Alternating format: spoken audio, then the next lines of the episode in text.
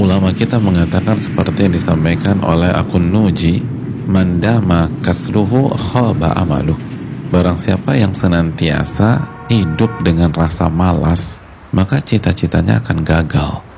Makanya nggak heran salah satu yang membuat kita gagal mendapatkan Lailatul Qadar itu rasa malas. Apa obatnya?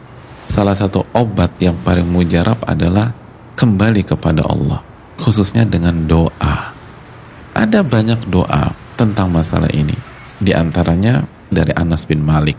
Anas bin Malik itu menyatakan bahwa Rasulullah SAW itu biasa membaca doa Allahumma inni a'udzubika minal ajiz wal kasal wal juban wal haram wal bukhli wa a'udzubika min adzabil qabr wa min fitnatil mahya wal mamat.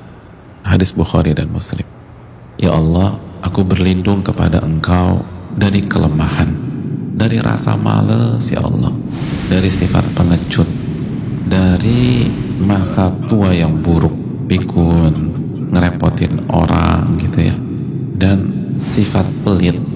Dan aku berlindung kepada engkau dari azab kubur dan dari fitnah dunia dan kematian. Ini doa hendaknya kita baca di setiap saat khususnya di malam-malam ini. Khususnya di hari-hari ini. Ada banyak di antara kita malasnya di siang. Nah ini. Karena nggak tidur di waktu malam.